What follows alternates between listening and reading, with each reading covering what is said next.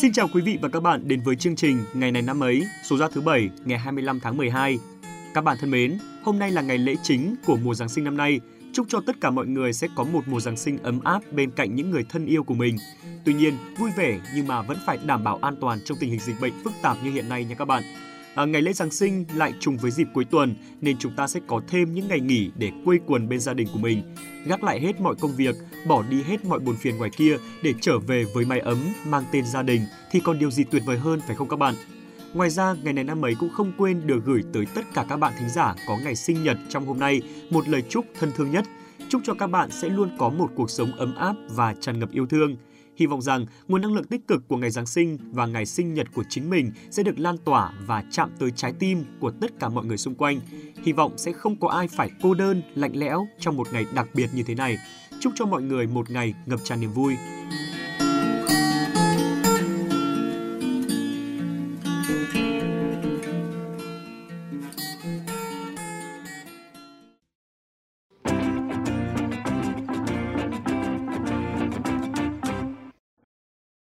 Vị và các bạn thân mến, chúng ta đang tiếp tục đồng hành cùng với chương trình Ngày này năm ấy. Hôm nay là ngày 25 tháng 12, là ngày kỷ niệm 379 năm ngày sinh của nhà khoa học thiên tài Isaac Newton. Không chỉ là một nhà khoa học với những phát minh vĩ đại, ông còn là người nổi tiếng với những câu nói có giá trị đến muôn đời sau. Vậy nên trong số phát sóng ngày hôm nay, Phạm Kỳ sẽ gửi tặng các bạn một trong những câu nói vô cùng nổi tiếng của ông, đó chính là Điều ta biết là giọt nước, điều ta chưa biết là đại dương, Vâng, quý vị và các bạn thân mến, kho tri thức về tự nhiên, xã hội của con người ngày nay đúng quả là một đại dương bao la. Những gì mà con người chúng ta chưa khám phá ra còn nhiều hơn gấp ngàn, gấp vạn lần những điều mà ta đã biết. Một giọt nước là quá nhỏ bé so với cả một đại dương mênh mông bao la, có nghĩa là những gì mà chúng ta biết cũng rất hạn chế so với kho kiến thức của nhân loại dù cho chúng ta có học trong nhà trường và ngoài xã hội có nhiều đến đâu đi chăng nữa thì những điều ta biết vẫn là quá nhỏ bé so với biển trời kiến thức mà nhân loại đã có được và chưa có được. Kiến thức là vô hạn nên những hiểu biết của chúng ta cũng chỉ ở một góc cạnh nào đó mà thôi. Newton hay chúng ta hay bất kỳ một vĩ nhân nào khác cũng không thể hiểu hết thảy nguồn kiến thức nhân sinh. Do đó các bạn ạ, chúng ta hãy luôn trau dồi kiến thức để làm đầy thêm giọt nước hiểu biết của mình. Kiến thức không bao giờ là đủ và cũng chưa bao giờ là thừa. Có kiến thức là có thể chạm một tay đến thành công. Ngược lại, không kiến thức, chắc chắn ta sẽ chẳng làm được bất cứ một việc gì. Hãy ghi nhớ điều này, luôn khiêm tốn và không ngừng trau dồi kiến thức nha các bạn. Và cũng hãy nhớ rằng, ngày này năm ấy cũng là một nơi để giúp cho các bạn có thêm thật nhiều kiến thức thú vị mỗi ngày.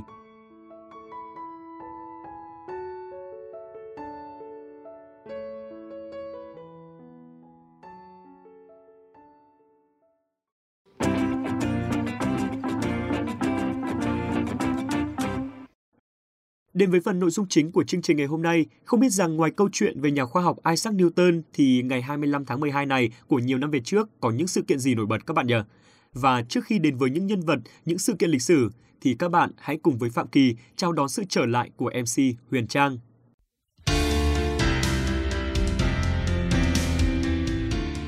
Xin chào Phạm Kỳ và các bạn đang theo dõi ngày này năm ấy.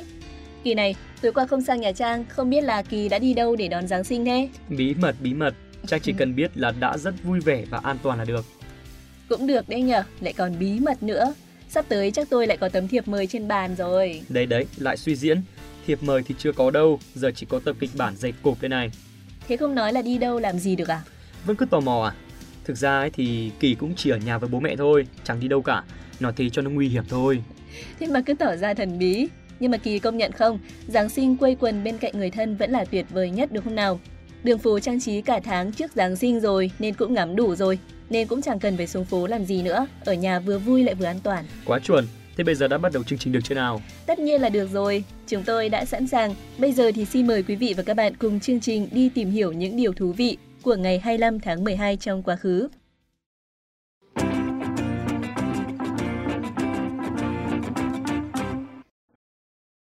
Quý vị và các bạn thân mến, ngày 25 tháng 12 năm 1902 là ngày sinh của giáo sư Đặng Thái Mai.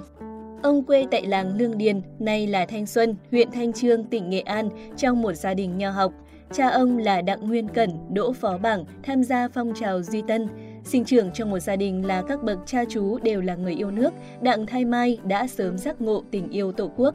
Lên 7 tuổi, cậu bé Đặng Thái Mai đã phải xa cha mẹ, nhưng nhờ dạy dỗ chu đáo của ông, bà nội lại là người thông minh, chăm chỉ học tập, nên Đặng Thái Mai đã sớm định hình một phong cách rồi trở thành một học giả uyên bác, nhà lý luận văn học, nhà văn, nhà sư phạm, một nhà văn hóa lớn của Việt Nam ở thế kỷ 20. Năm 1925, Đặng Thái Mai vào học trường Cao đẳng Sư phạm Đông Dương tại Hà Nội. Thời gian này, ông tham gia phong trào đòi ân xá cụ Phan Bộ Châu, truy điệu cụ Phan Chu Trinh. Năm 1928, ông trở thành giáo sư trường Quốc học Huế. Đến năm 1935, Đặng Thái Mai cùng với các bạn là Phan Thanh, Hoàng Minh Giám, Võ Nguyên Giáp lập ra trường tư thục Thăng Long. Năm 1936, ông cùng Nguyễn Văn Tố, Vương kim Toàn, Phan Thanh, Võ Nguyên Giáp thành lập gia hội truyền bá chữ quốc ngữ. Trong cuộc đời 82 năm của mình, ông giữ nhiều trọng trách như Bộ trưởng Bộ Giáo dục, Hiệu trưởng kiêm chủ nhiệm khoa ngữ văn Trường Đại học Tổng hợp Hà Nội, Viện trưởng Viện Văn học. Ông cũng là người tham gia sáng lập Gia hội Nhà văn Việt Nam. Trong suốt cuộc đời của mình, giáo sư Đặng Thái Mai đã dành hết thời gian và công sức cho sự nghiệp khoa học và cách mạng của đất nước. Ông đã vinh dự được nhận huân chương Hồ Chí Minh năm 1982, giải thưởng Hồ Chí Minh về văn học nghệ thuật Việt Nam đợt 1 năm 1986. Giáo sư Đặng Thái Mai lập gia đình năm 1926, vợ ông là bà Hồ Thị Toan, con gái cụ Hồ Phi Thống, một nhân sĩ yêu nước. Ông bà sinh hạ được 6 người con, bao gồm có 5 gái và một trai, tất cả đều có học hàm cao. Đặc biệt, ông còn là bố vợ của ba vị tướng lừng danh, Đại tướng Võ Nguyên Giáp, Trung tướng Phạm Hồng Cư, Trung tướng Phạm Hồng Sơn.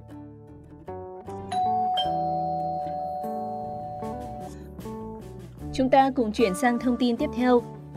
Nhạc sĩ Phạm Trọng Cầu sinh ngày 25 tháng 12 năm 1935 tại Phnom Penh, Campuchia, nguyên quán của ông ở Hà Nội. Ông từng học trường Quốc gia âm nhạc và kịch nghệ Sài Gòn, Nhạc viện Paris. Sau này thống nhất đất nước, ông công tác tại Hội Văn nghệ thành phố Hồ Chí Minh. Từ năm 1976, ông cùng các nhạc sĩ Trịnh Công Sơn, Trần Long Ân, Hoàng Hiệp, Trần Nguyễn Ân.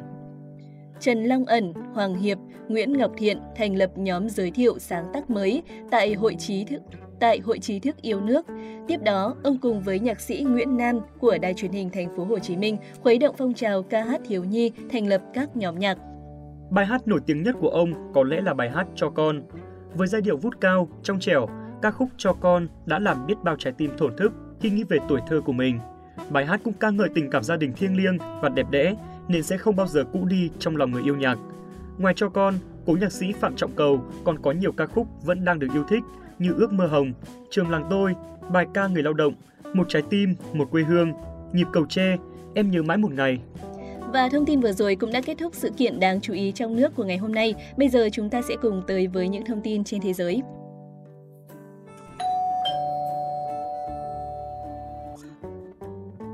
Nhà bác học Isaac Newton sinh ngày 22 tháng 12 năm 1642 trong một gia đình nông dân tại Anh. Cha của Isaac Newton mất trước khi ông chào đời 3 tháng.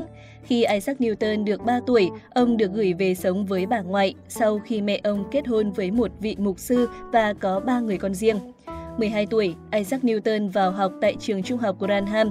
Thể chất vốn yếu ớt, không khỏe mạnh, ông thường bị bạn bè bắt nạt, có lần còn bị đấm vào bụng đến ngất đi. Sau đó, nhà khoa học Isaac Newton rời khỏi trường và quay lại sống với người mẹ một lần nữa quá bụa. Tháng 10 năm 1659, dưới sự thuyết phục của thầy giáo, Isaac Newton quay trở lại trường học với thành tích xuất sắc đứng đầu trường. Năm 17 tuổi, Newton tốt nghiệp trung học. Bệnh dịch hạch hoành hành khắp châu Âu vào năm 1665 buộc Newton trở về quê nhà ở Ulthor. Chính thời gian 2 năm cách ly vì dịch bệnh đã bắt đầu mở ra sự nghiệp của thiên tài Newton. Ông cho ra đời loạt những phát kiến quan trọng cho toán học như vi phân, tích phân và đơn giản hóa nhiều phương pháp tính toán khác nhau, bao gồm cả phương pháp tính toán vô cực, cơ sở cho lý thuyết về ánh sáng và màu sắc, các quy luật chuyển động của hành tinh. Sau đó, ông cho xuất bản cuốn sách vật lý Principia và lý thuyết về lực hấp dẫn. Kể từ đó, cái tên Isaac Newton được người đời biết đến. Những phát minh để đời của Isaac Newton phải kể đến. Thứ nhất là kính thiên văn phản xạ. Kính thiên văn phản xạ mới Newton có độ phóng đại rõ nét hơn các phiên bản trước. Vì sử dụng gương nhỏ để đưa hình ảnh đến mắt, Newton chế tạo một kính thiên văn nhỏ hơn, thực tế hơn nhiều. Mô hình đầu tiên được chế tạo vào năm 1668 với kích thước chỉ 6 inch, nhỏ hơn 10 lần so với các kính thiên văn khác cùng thời nhưng có thể phóng đại vật thể lên 40 lần. Kính thiên văn phản xạ này được Isaac Newton đem tặng cho Hiệp hội Hoàng gia Anh. Thứ hai, thông qua phân tích quang phổ của ánh sáng, Isaac Newton là người đầu tiên giúp cho chúng ta hiểu và xác định được cầu vồng trên bầu trời có 7 màu sắc khác nhau. Thứ ba là định luật vạn vật hấp dẫn. Chuyện kể rằng khi Newton đang ngồi dưới gốc cây táo trong trang trại thì bị quả táo rơi trúng vào đầu. Từ đây, định luật vạn vật hấp dẫn của Newton ra đời và nó là cơ sở của cơ học cổ điển cho đến khi có thuyết tương đối của Albert Einstein để giải thích các lý thuyết về lực hấp dẫn và chuyển động, Newton tiếp tục tạo ra một dạng toán chuyên biệt mới gọi là vi phân, tích phân.